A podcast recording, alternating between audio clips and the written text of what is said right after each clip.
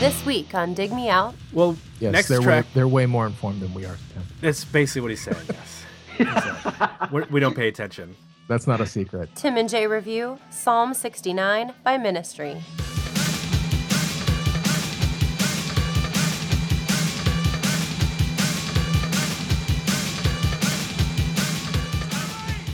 Hello and welcome to another episode of Dig Me Out. I'm your host, Tim Minichi, and joining me for episode one sixty-three of season four, my trusty sidekick, Mister Jason Ziak. Tonto?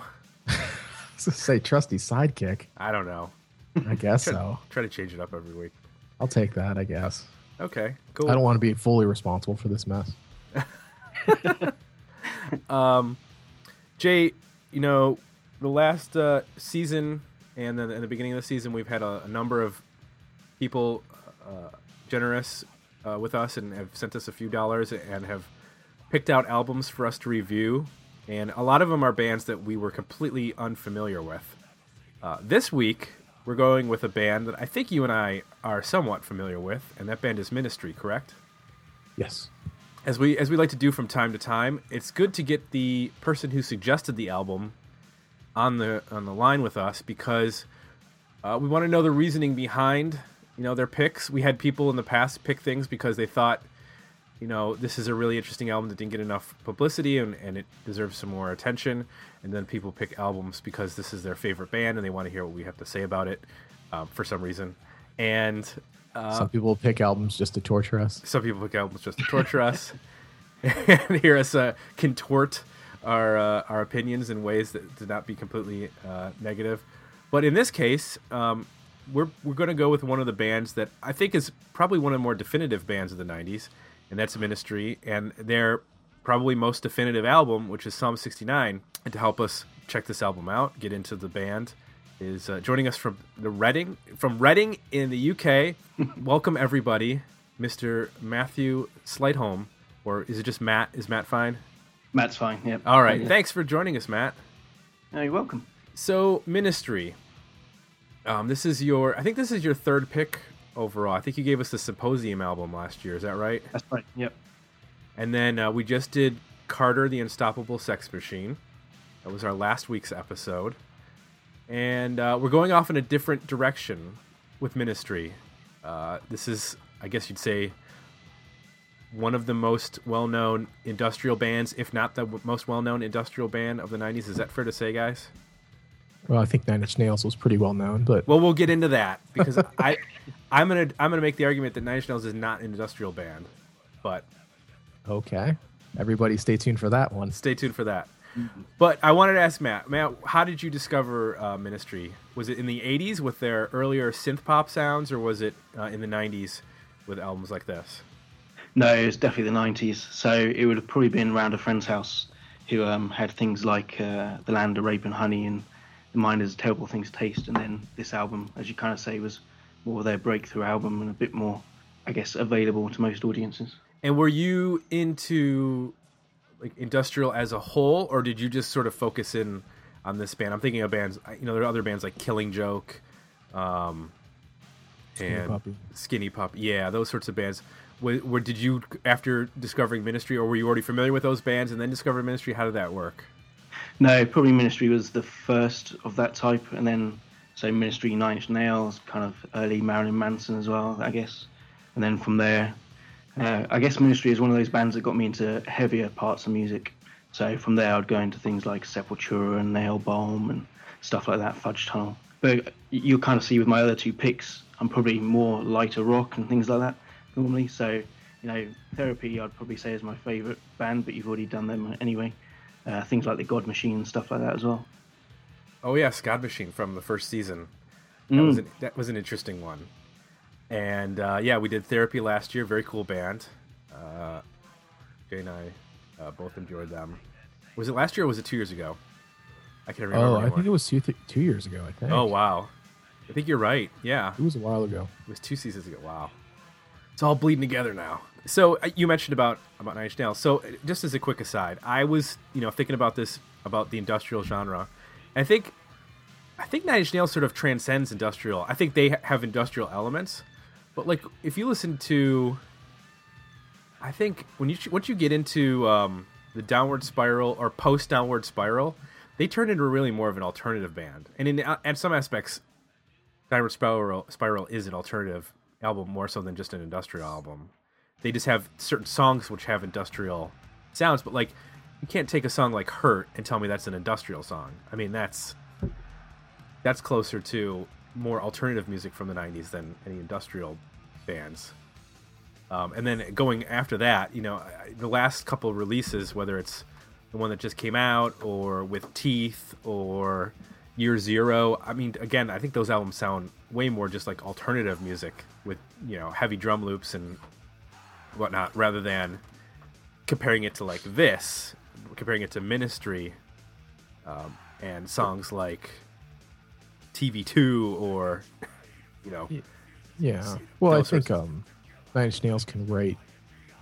He can write pretty music, right? And that's the difference between what what he's capable of and just industrial music, which is, you know, not the intent of industrial music is not to be pretty or beautiful or, you know what I mean? Right. The aesthetic is the complete opposite. So he's capable of that. I think the he is stayed. I think he stayed remarkably true to the, I guess, the ingredients that he uses to make his music.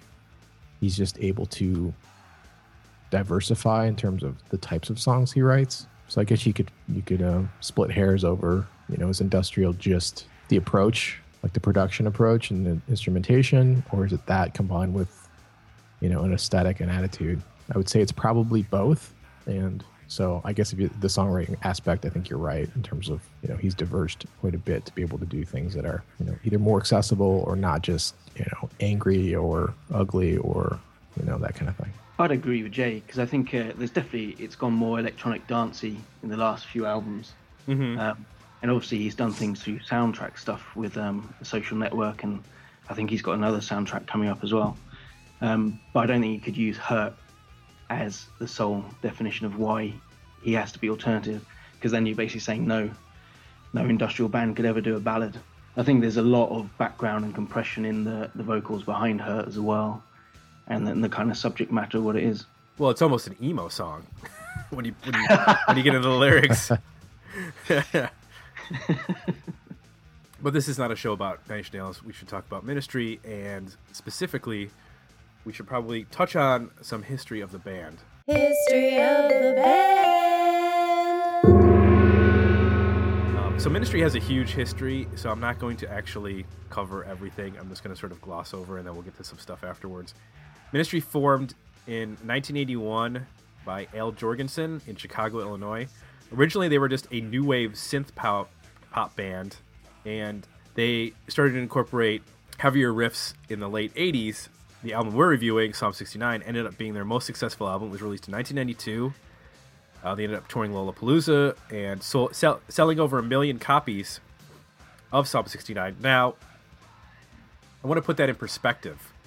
So for the life of this album, it sold a million copies. Pearl Jam's Verses sold nine hundred thousand copies the first week it was out.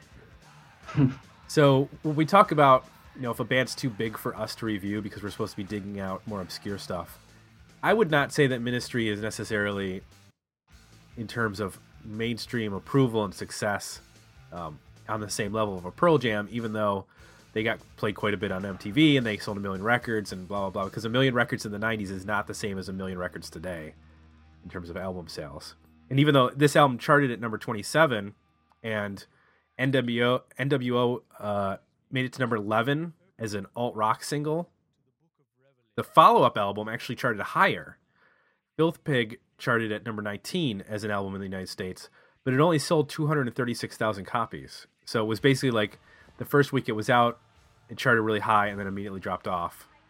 And um, probably because it's not as good a record as, uh, as this record. So people did not end up buying it as much. So over uh, the course of nineteen eighty-one to two thousand thirteen, the album or the band released thirteen albums. There's been a lot of different members of this band. I'm not going to go through it all. But in nineteen or sorry, two thousand eight, after twenty-seven years, Jourgensen decided that he was going to end the band.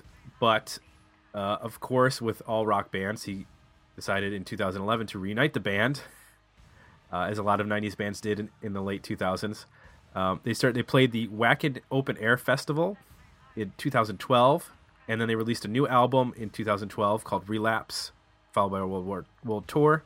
And in two thousand thirteen, they re- released the album From Beer to Eternity, following the death of uh, longtime guitarist, I'm going to screw up his last name. Matthew, do you know how to say it? Ma- uh, Mike Sakia? No, no, yeah. Okay.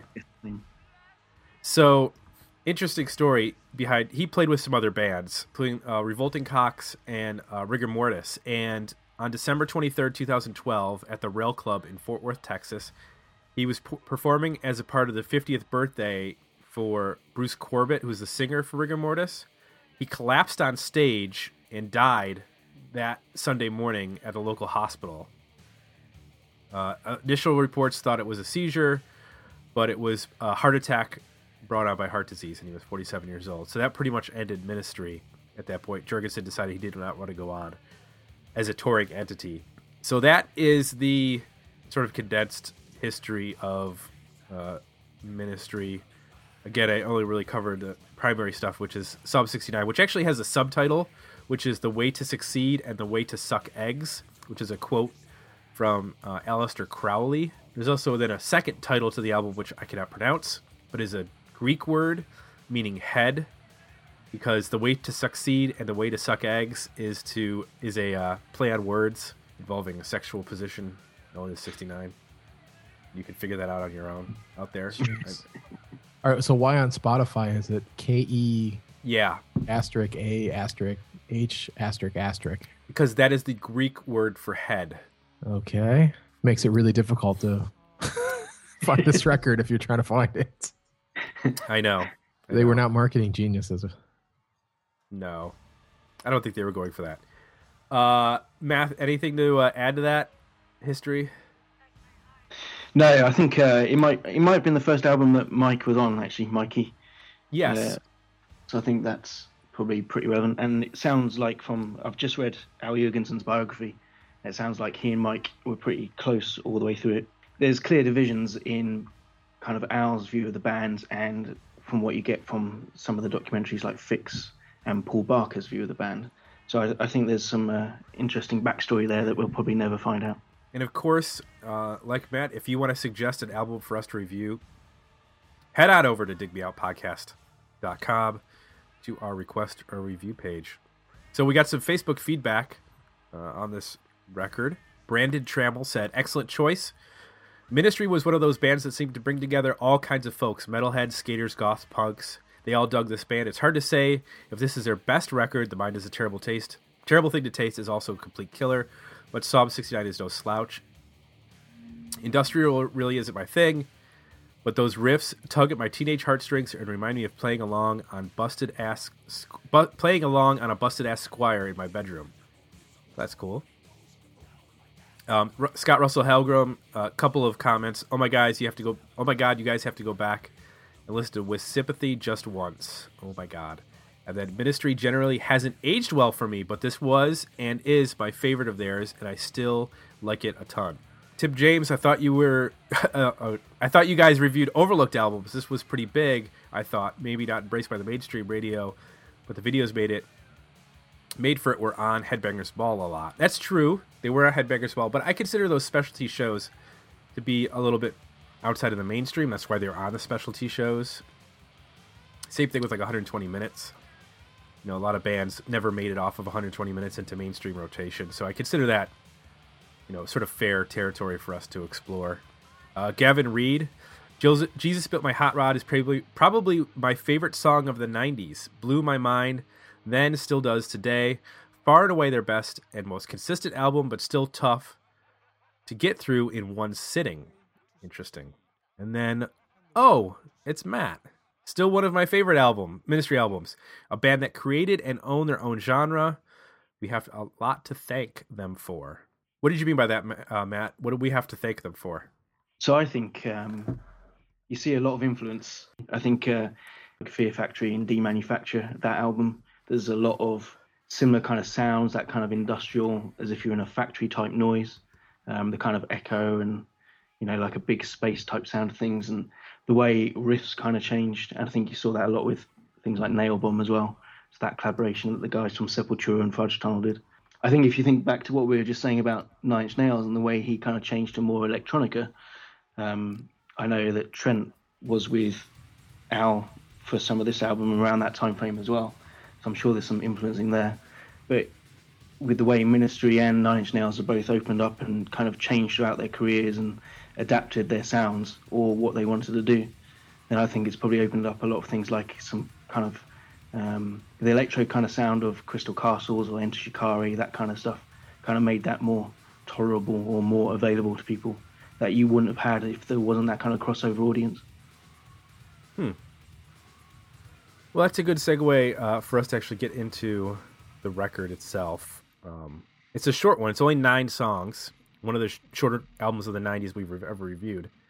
Uh, more of a, in terms of a length, you know, we talk about the seventies albums that were like six or seven songs long.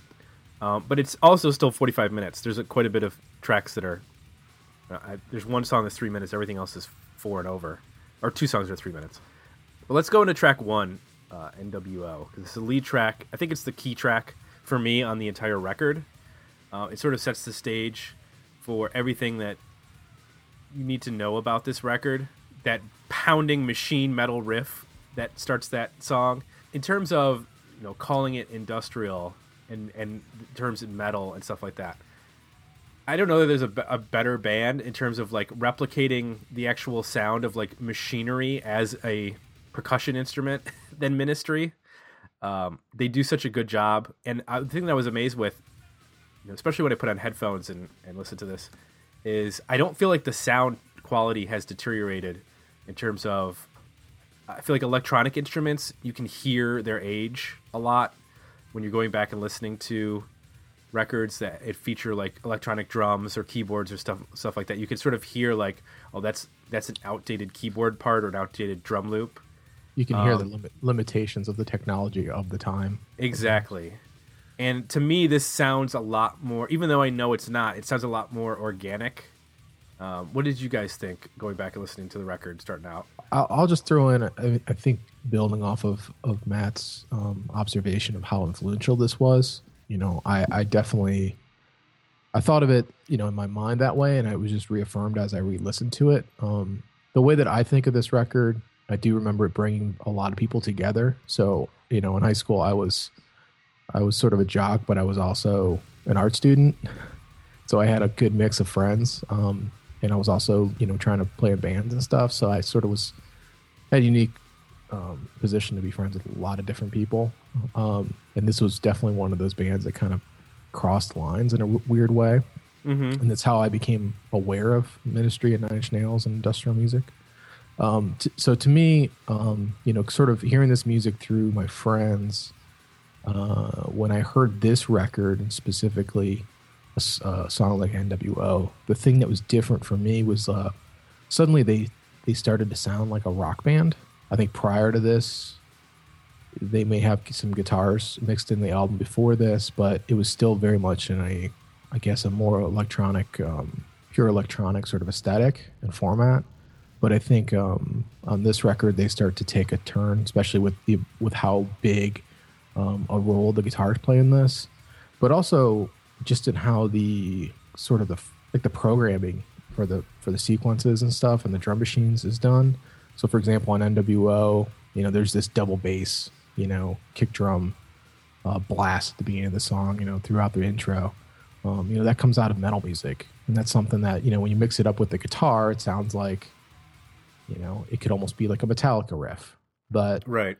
Obviously, you know, it goes in a bunch of different other places that are more, um, I think, akin to industrial music with the, you know, the amount of sampling going on and, you know, bringing George Bush quotes in and um, just various different, you know, little effects and stuff, and um, the the super compressed vocal, um, really gravelly and kind of distant. Um, so, you know, the, the, my impression of, of this band at this time is is kind of um, summed up in this song in, in a lot of ways. It's taking that industrial background and, and merging it with um, sort of a, a rock rock or metal aesthetic. Matt, what about um, you? Yeah, I think for me, it's um, it's probably the first album where Al's vocals are a lot clearer, even though they're more distorted. So you can actually kind of hear it a lot more, a lot more clearly. I think the drive through um, that percussive kind of rhythm um, is pretty heavy and kind of sets up the album. Uh, and you really start to notice things like the loop, where it's a loop without it getting annoying, like a you know an irritating song in your head. It's just that it's that driving force of that loop and that coming round and that riff crashing through. I think really. Well, I think one of the things that um, he's able to do with the, the loops is that what Jay was mentioning with like having a Metallica double bass sound is like if you weren't paying attention, you'd almost think oh, that might be just a really kick-ass drummer. Like even though you know in your head like it's too perfect. And it's too, you know, on the, you know, everything's moving in, in a, in a machine-like way. But I think for the most part, uh, this song and the movie and the second song, Just One Fix, he he does a good job of making the drums, even though they're a looped drum part, sound like an actual drummer, but just like a robot doing the drumming. Like it's just it's just perfect. Whereas sometimes when you hear, you know, industrial or or any music that that utilizes a a sequenced drum beat, you're like, well, yeah, there's no way the drummer's playing all those things because, or you'd have to have two drummers. It's like the friggin' Allman Brothers or something. You have two drummers back there. Uh,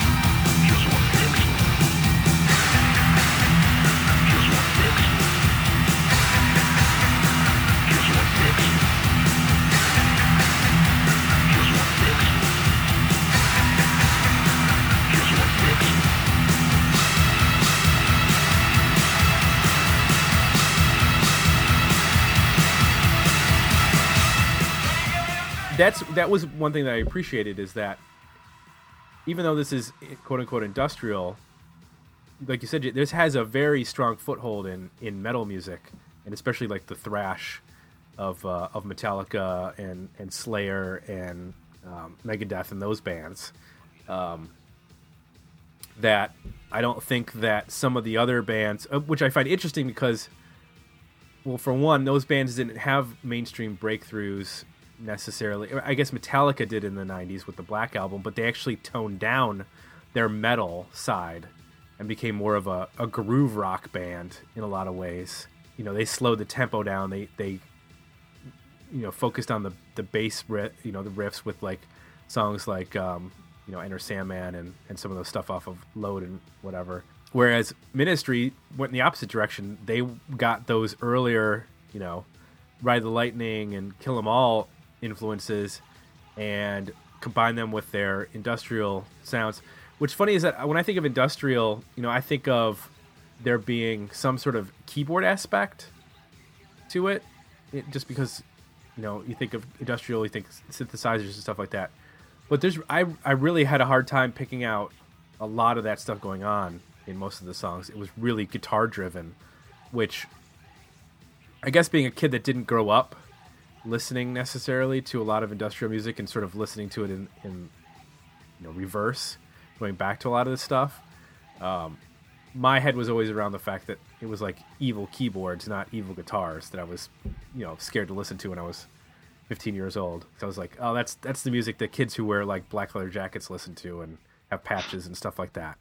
Well, that's, that's my point about, I think the albums, Matt would know better, but I think the albums prior to this, it is more about keyboards. I mean, the guitars like slowly work their way in, I think, album album over album. But when you get to this one, it's like, okay, now maybe it's the relationship that he that he made with the this guitarist, but they definitely become a huge part of what they're building the songs around, as opposed to building them around a synth or building them around a drum machine.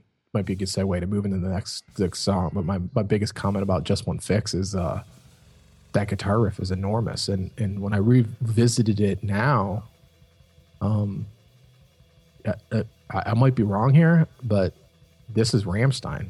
Like, this is a band yeah. that like took this song and turned it into an entire career. Because I mean, this the riff almost sounds like Du Hast, and which was their big breakout song, right. And just the whole approach. I mean, it's it's as if the band, you know, that band heard this song and said, "Well, shit, let's just make a whole band around this song and just keep writing songs like this." um, I don't know. I might be completely wrong, but they formed a couple years after this album came out, and boy, does it sound similar. Matt, thoughts on Just One Fix? Yeah, I, I think uh, I think it's all about the riff, isn't it? I think uh, that riff and that repetition, and I, I think it's the layers of the samples as well. With this album, uh, the key, the key difference for me with this album with the earlier ones is not just the how big the guitars are now, but it's also the, the layers of sound with the different samples and the different loops that are being brought in. So the earlier mm-hmm. earlier albums are definitely more metal, I would say. Uh, sorry, not more metal, more uh, more electronic. Uh, and this is it's it's got that breadth now. Uh, and I think getting a play to drugs in a song is always good for your album sales as well. Yeah, one note I had on this was, um, quote unquote, I guess this is what heroin withdrawal feels like. In terms of the song, I think that's what they're trying to get at. Am I, uh, am I right there? Um, yeah, I mean, uh, certainly from the biography, the, uh, him and Mikey were definitely well into their speedballs and doing all they could do to get the drug as they wanted. Um, and then uh, the other half of the band weren't interested, so they said that uh, Al and Mike recorded overnight and redid half the work that the other guys did during the day. Um, so how true any of that is, I don't know, because obviously it's Al's book. But yeah, it definitely sounds like it was there was quite a dichotomy in the band. How how much of a band were they at this point? Because I always think of, I basically think of them as Al. Like, I don't really think of them as a band. I think of it as a one-man kind of thing that revolves people in and out. I mean, how much yeah, of a band were they at this point? I'd agree with you. And in fact, looking at, um, I looked at the liner notes, uh, and they've got a picture of a. Uh, oh, I think they only credit Al and Paul Barker um, hmm. as being Ministry, and then it says additional personnel with some of the other people. So even at hmm. that point, Mikey isn't considered part of the band. And in fact, Mikey goes in and out of Ministry throughout the later albums as well. Well, I mentioned the the sort of the thrash influence that, that or or. built upon it, what Jay mentioned. Um, track three, T V two, that to me is where you get, like, I guess the the most thrash. It has, you know, that could be a Suicidal Tendency song in, in some aspects. Um, it's got this speed metal sort of uh, riff and, and beat to it. This is not necessarily what I would consider, like, the area I want Ministry to go. I sort of like when they're in that, like, chugging, you know, up to mi- mid to up-tempo kind of feel, because I can kind of just, like, you know, get into the, it almost becomes a, tr- a hypnotic trance on on songs like Just One Fix or N W O. But when they get into, like, this, it's like two hundred beats per minute or something like that, it's gonna be ridiculous. um I just feel like it's like somebody pushed the button on the tempo key on the keyboard. It sounds, you know, like you're fast forwarding an old cassette. Yeah. It does sound like it.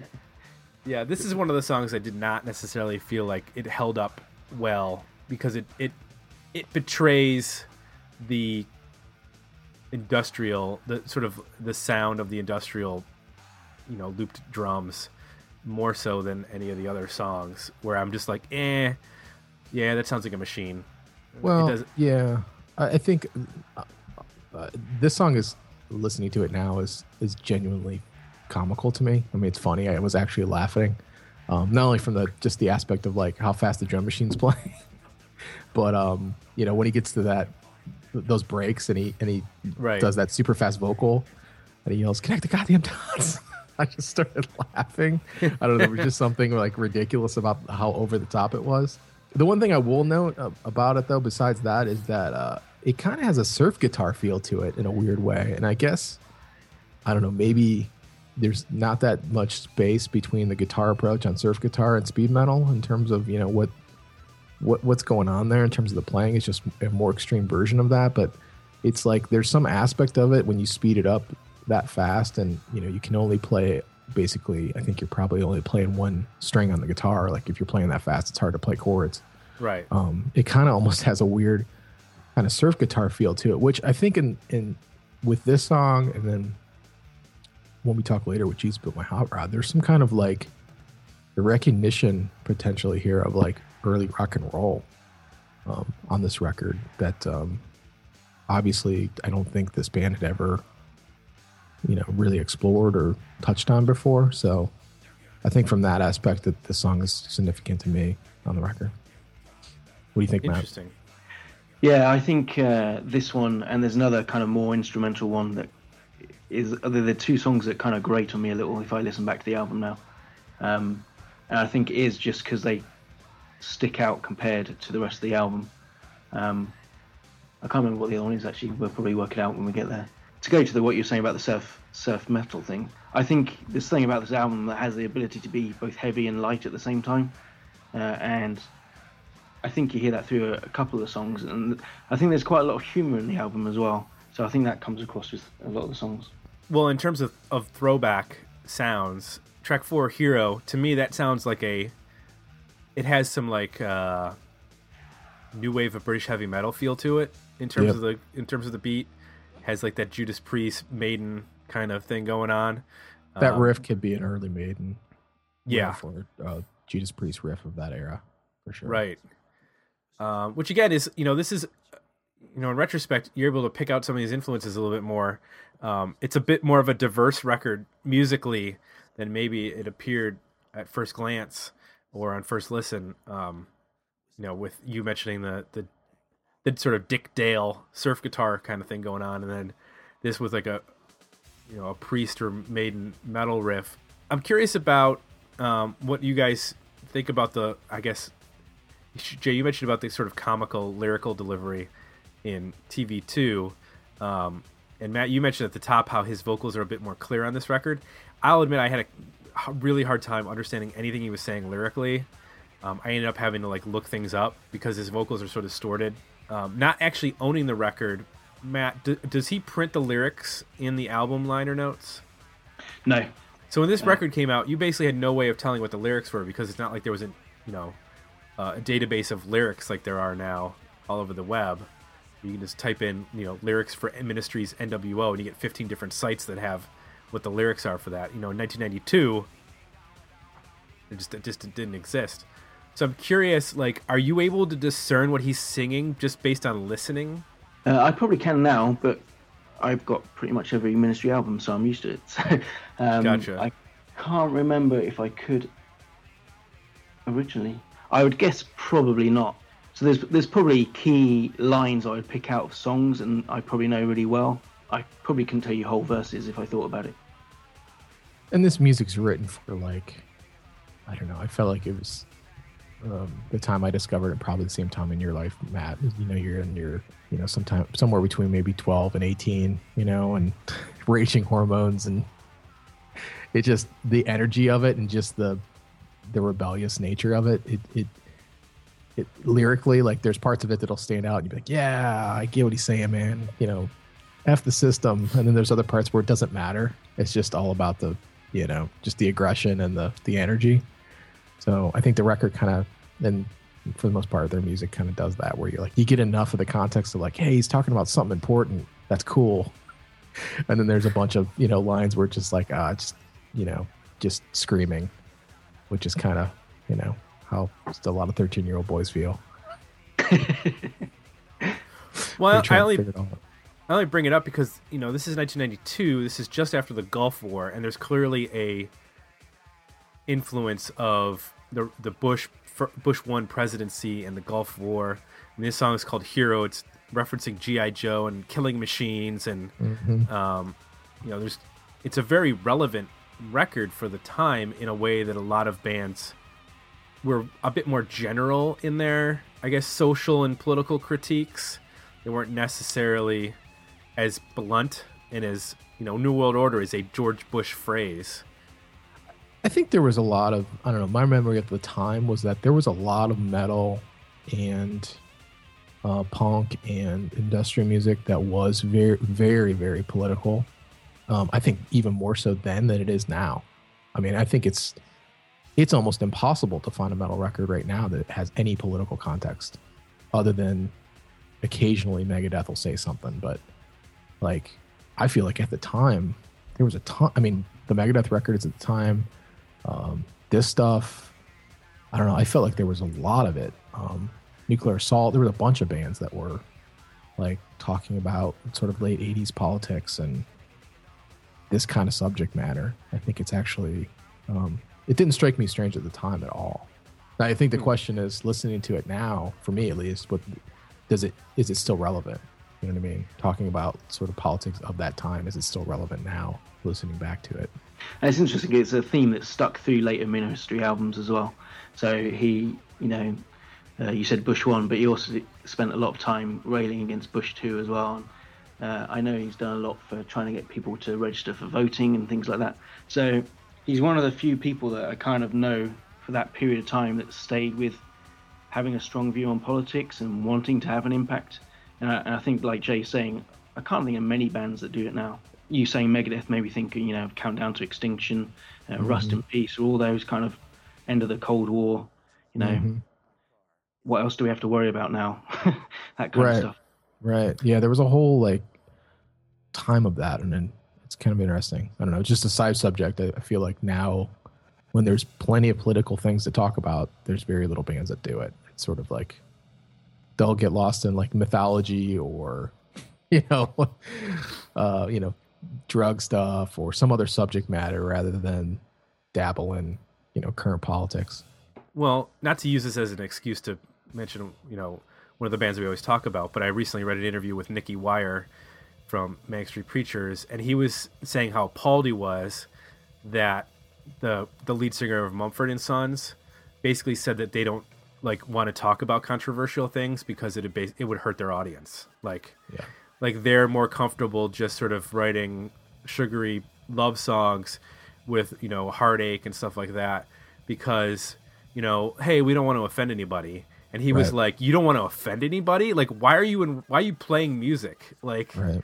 that is the." He's like, "That was that's the most disgusting thing I've ever heard." um, he said it in a much more eloquent and Nicky Wire kind of way. Yeah, yeah. Um, but it made me think about a band like uh, the Manic Street Preachers, who have written. Uh, and Matt, you could probably sort of speak more to this. They have a they can play stadiums over in the U K. You know, they they play the big festivals and stuff like that. And yet they have written some incredibly political uh, lyrics up until the new record, too. I mean, there are, there are political lyrics on the new record. Um, it doesn't seem like that, that translates well to an American audience, I, other than, you know, some subgenres of, like, metal and stuff like that. On a mainstream scale, I don't think political bands have ever made it in the United States. Rage Against the Machine probably be the only ones, and they had pretty much abandoned that by... You know, they made social commentary songs, but they were never like they never attacked yeah. the president by name. You know what I mean? It was more about racism in general, or in, economic inequality in general. It yeah. was never about naming names. Well, now when like it's such a hot topic here, and like that band doesn't exist anymore. You know, they're pulled out of mothballs in some context. You know, either individually or as a band every now and then to sort of make an appearance. But right. it's like. When there's actually, I felt like in the nineties and at this time period, like compared to now, there was way less, like the stuff that was going on really, I mean, at the time it seemed really important, but now in the context of things, it was kind of like compared to now, it just seems, I don't know, so minor. Like I feel like there's so much more now to, to be writing about. And, you know, if there was a young Ministry or a young Rage Against the Machine, like, I don't know, it seems, it seems like there's way more like subject matter, but to the point of, uh, to Nicky Wire about, you know, the Mumford and Sons guys, and that's the opinion that most people in pop uh, subscribe to. Like, I don't want to, I don't want to alienate anybody. Like, I, I need every fan I can get, and I don't want to ever say anything that's going to alienate anybody. So I'm just going to stay in the middle and just write love songs and make, you know, U two style lyrics that sort of seem deep but actually don't mean anything. Right. I'm I'm curious, Matt, when a, a band like this is making, uh, is writing lyrics that are very specific to the United States, does that present any sort of a challenge in terms of getting into the music with regards to, you know, it's I would imagine back, especially back in ninety-two, you know, it's not like you could pop on the web and be like, okay, well, what is he talking about with regards to this? Um, I'm just like, sometimes when I listen to a you know band from U K or Australia and they're making cultural references, I'm like, I don't know what that means, and I have to end up going like Googling the lyrics of somebody's, you know, uh, of some artist because I don't understand what's quite going on. I, I just, does that present challenges when you're um, listening to pro- it? Probably not as much, because I think our culture is so influenced by what's going on with you guys anyway. So, you know, if I come back to the Megadeth song where, you know, you've got the first George Bush saying "read my lips" and things like that, I kind of knew what all that was, but I can understand what you're saying in terms of the other way around. Well, yes, next they're track... Way, they're way more informed than we are, Tim. That's basically what he's saying, yes. He's we don't pay attention. That's not a secret. Right. Uh, well, so the next track, track five, Jesus Built My High Rise, is, I guess, the track that is most well-known um, of all Ministry songs because of the amount of play that it got on alter, uh, Headbangers Ball, Alternative Nation, whatever the specialty shows on M T V. It was also, I believe, uh, or maybe I'm wrong, maybe that was N W O. Uh, one of the songs was a like went up against. Oh, it was uh yeah, it was N W O. Was nominated for Best Metal Performance at the Grammys in nineteen ninety-three. Uh, lost to Nine Inch Nails. Yeah, which is funny. Like if I, I going back to like maybe like nineteen eighty-nine, nineteen ninety, if I would have told my you know my friends that like this music at that time that those two bands would be nominated for Grammys in the metal category, they would have thought I was crazy. Yeah, because they would have thought of metal as being, you know, like hair metal, or, you know, there was obviously bands like Metallica, but they would have never, right. if I would, you know, so they're going to be nominated against Metallica. They're like, what? No way, man. Yeah, exactly. So I didn't know this at the first time listening to this, but it's actually Gibby Haynes from the Butthole Surfers that's singing on this song, and and the oh, story yeah, goes, right. he's in the video. That, is he? Okay. Yeah, yeah, I totally forgot about that. The story goes that Gibby Haynes was so um, out of his mind on whatever substances he was on in the studio that they basically recorded for a long period of time, and then Al took all the tape and like spliced it up and and stuck it in where he could get where he could actually match up the performance with the song. But then it hmm. took him like two weeks to do that. So what you're hearing is a very like pieced together performance by Gibby Haynes, um, which I only have one Gibby Haynes story, and that's that I was at a loft in some part of Manhattan for C M J in nineteen ninety-six, and I saw him uh, at this concert. It wasn't really a concert, it was just like a loft where there was like a band playing in a corner and lots of industry people walking around, and Gibby Haynes was there quite clearly utilizing a, a, a device to inhale some sort of smoke.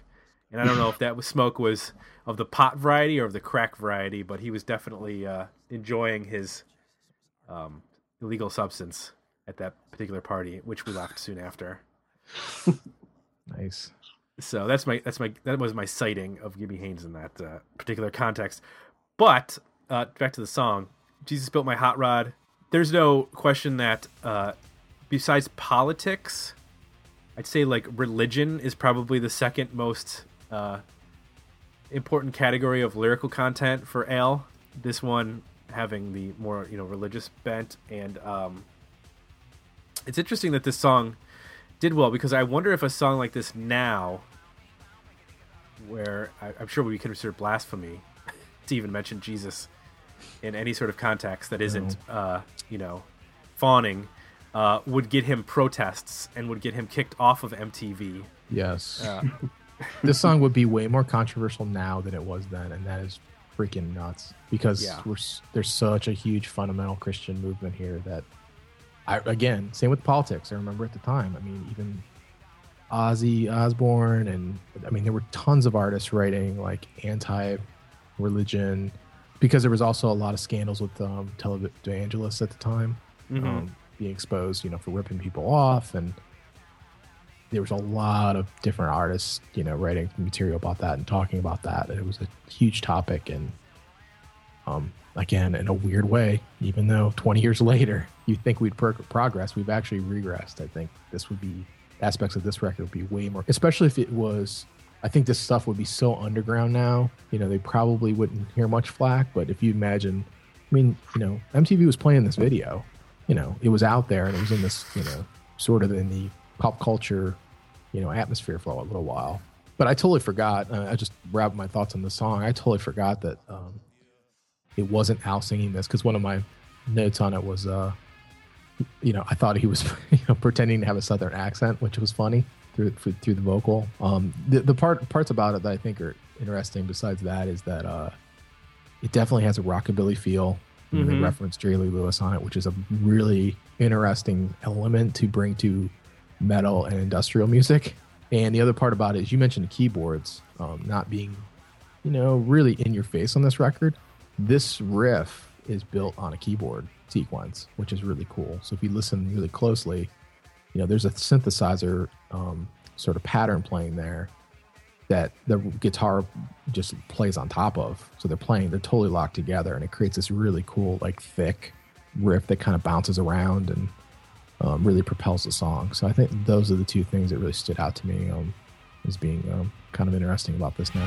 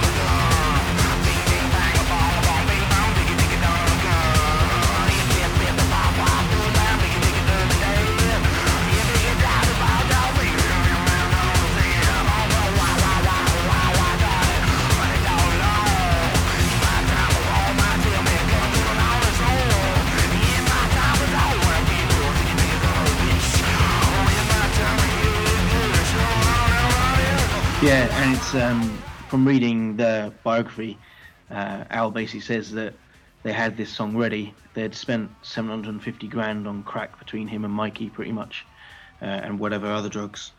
And uh, they were getting pressure on the album then. And with the, they handed this song over to the record company, who weren't very happy, but managed to get it out to college radio and things like that. Um, and it then sold one point five million copies as a single, and that then allowed them to get another seven hundred fifty grand for the rest of the album. So it wow. worked out pretty well for them. Wow. I remember at the time it was pretty, like, I don't know what the right term, I don't want to say revolutionary, but it was pretty remarkable. I remember the song being, like, not what anybody expected out of this band. You know, it just kind of, like, hit, and you're like, wow, okay, this is this is different. I kind of wish... I'm not familiar with their material after this uh, very much at all. Did this... I kind of wish there was more like this on the record, and I'm wondering if this is an area that they revisited at all later in their career. Yeah. Probably not really. Um, the album's changed. Filth Pig was a lot slower, kind of felt a lot more depressing and heavier. Um, uh, uh, Dark Side of the Spoon got pretty much panned by critics, but I actually think it's an all right album. Um, but none of them, th- there's the kind of humour in the album titles and the song titles, but it seemed to ease off a bit and then only came back again with the last few albums. It's almost like the the railing against George W. Bush brought back some of that spirit for him, and perhaps getting off a lot of the drugs as well. I feel like looking at some of the later records, just looking at the titles, like they were struggling with almost being a parody of themselves. Mm. You know what I mean? Like, So it's like almost too self-referential. You know what I mean? Like they were too aware of who they were and what their reputation was, and they were trying to, like, at least with the album titles, kind of playing off of that here and there, and then, you know. Yeah, and they did the same thing with the tour titles as well. So you've got the, you know, See You Later and Sphinx Tour and things like that. So it's funny. At least they have a sense of humor about it. Yeah. Yeah. Some some bands are a little too serious and. Uh, take themselves a little too serious. But um, track six, Scarecrow. Uh, this is where the band slows down. Um, some might use the word plotting. Uh, it's it's a bit of a dramatic shift from what we've heard on the previous five songs on the record. Um, it sounds like industrial Led Zeppelin. That's one way to listen to the drum beats, like do do do do. You know, it's just like it sounds like John Bonham, somebody trying to play John Bonham on uh, you know uh, drum machine. And it, to me, it sounds it, the way his vocal sounds on that song. Um, sounds like a precursor to Marilyn Manson. I don't know if you guys hear that to me or not, or hear the same thing that I'm hearing. Yeah, I, I mean, he- I, I think in that that point, I I one of my notes was it it sound it could be almost any electronic industrial sort of band from the mid nineties. The song, like you could have yeah. told me, it's Mar- you could have told me it was an early Marilyn Manson song, I would have believed you. You could tell me it was a an album track from Nine Inch Nails, I probably would have believed you. Like it's a little bit anonymous sounding. Yeah, and it, it definitely doesn't have the same uh, intensity and recognition that the way that the earlier songs do uh, on the record. I think that's true. I think it's a song in search of an identity. It, it's almost the filler, isn't it, really? Yes, good good word. Uh, it sounds and, like they they were like found that John Bonham beat and then just played on it for eight minutes. Yeah, the eight minutes is kind of brutal. Yes. yes. But then they get into Psalm sixty-nine, which, albeit having a really long sort of, I don't know, intro with some nonsense going on for like a minute, minute twenty, something like that. When you actually get into the the riff, it sounds a lot like some of the metal that's been going on for the last five to ten years with like Mastodon and those kind of bands. Mm-hmm. Um, I never thought of, no, I'm not saying that they listened to the song, went, let's go form a band. I'm just saying like, I never thought of Ministry being sort of an influence on some of those, I don't know what to call them, modern metal. What's what's a good term for them? Because they're not, the, they're not in the same vein of metal as say a Metallica or um, you know, some of the thrash bands. Yeah, I don't know if there's a, t- a term that's been coined for it yet, but it's kind of alternative metal almost, I guess. Yeah. I don't, right. I'm sure a term will merge here soon. I mean, I could also hear it being like, not that I listen to a ton of this band, but kind of a Slipknot-y kind of band sound too, in terms of the song, like with the big epic intro and then a metal riff. And I, I think also this song is very like, I like it.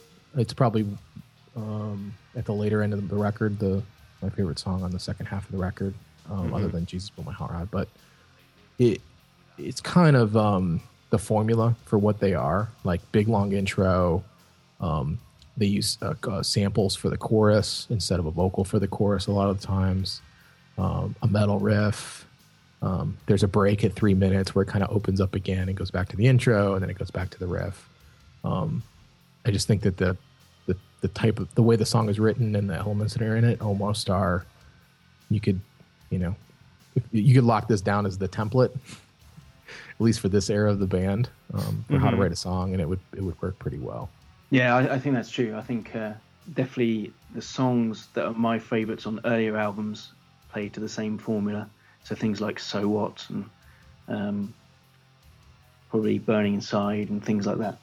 They're on earlier albums very similar, and then uh, on later albums again very same vein.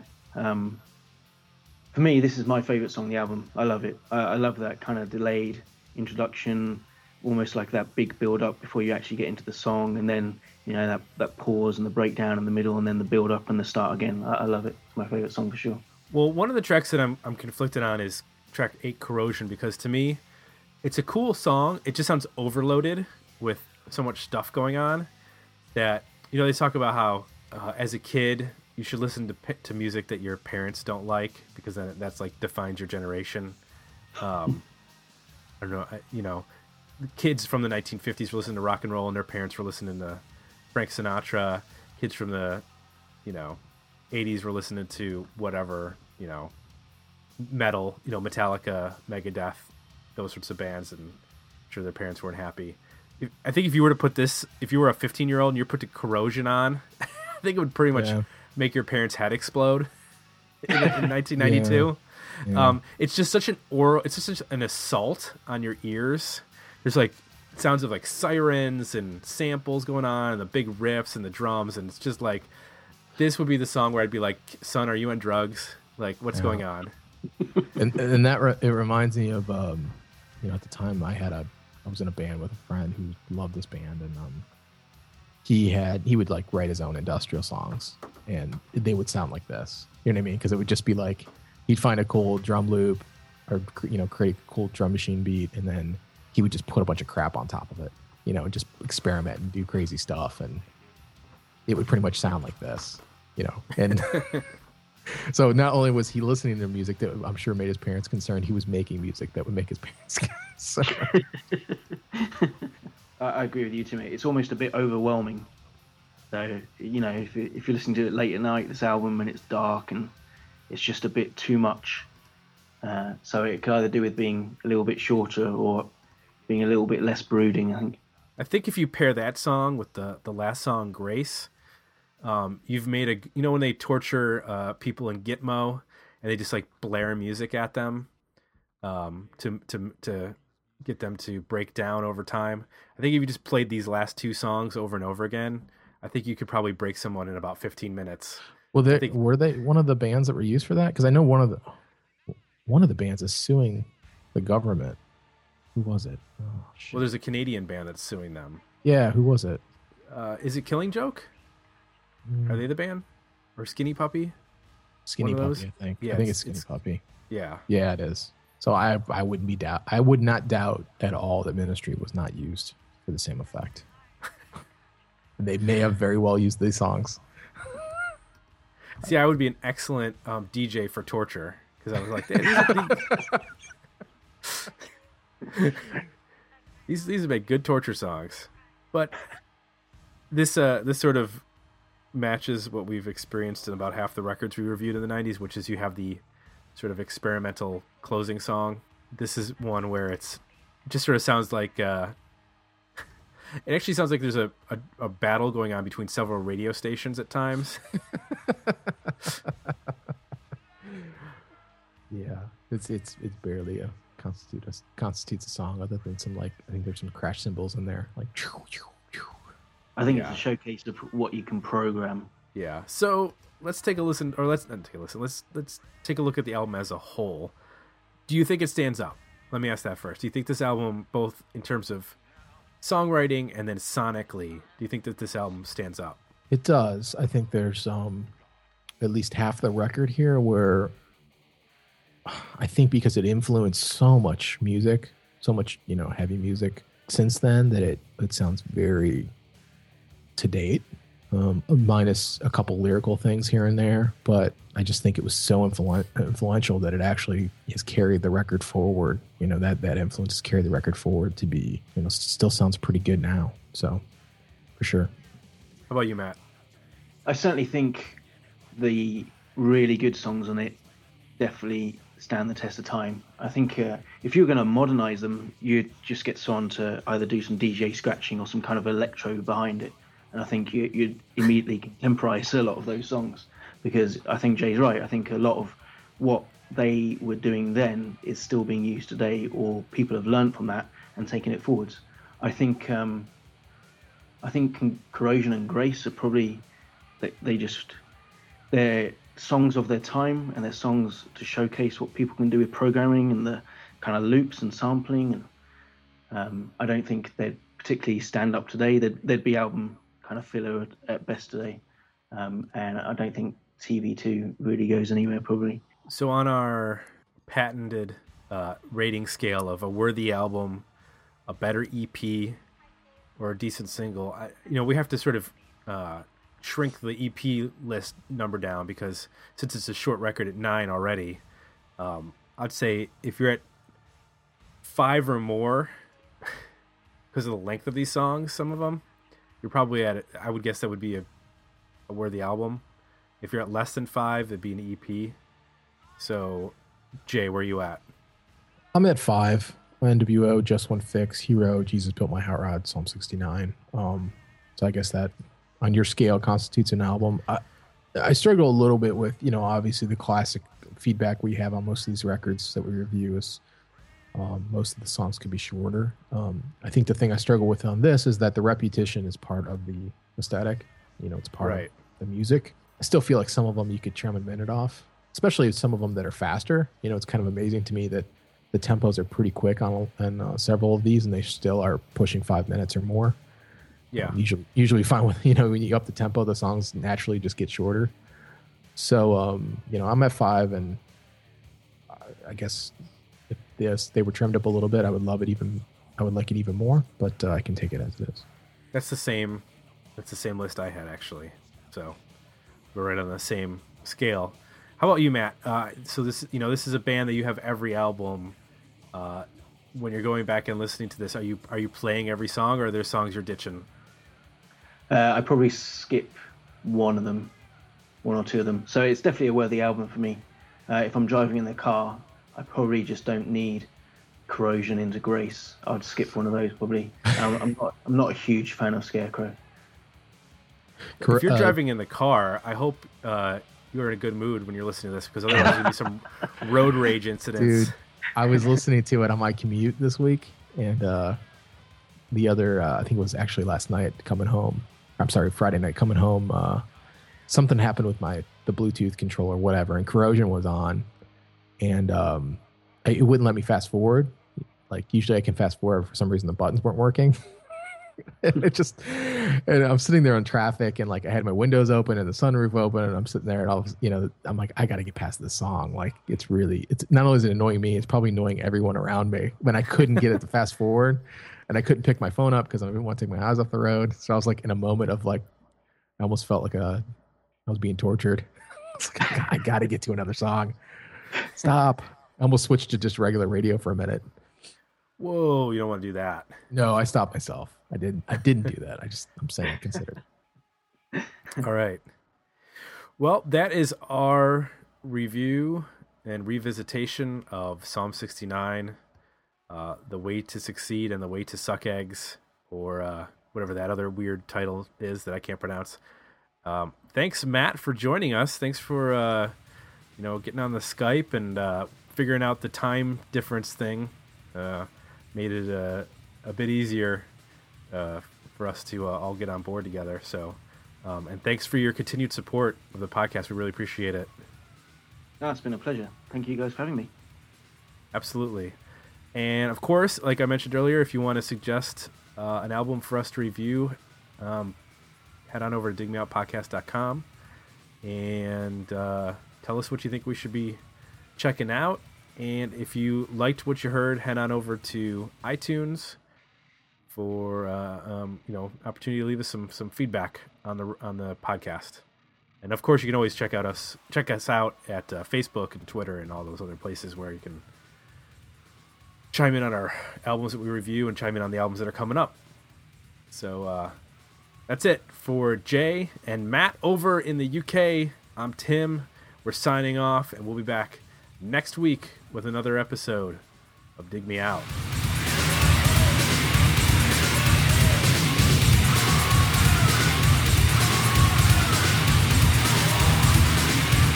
Join the conversation about this episode at dig me out podcast dot com, where you can find links to our Facebook page and Twitter feed, as well as links to our request a review and merchandise pages.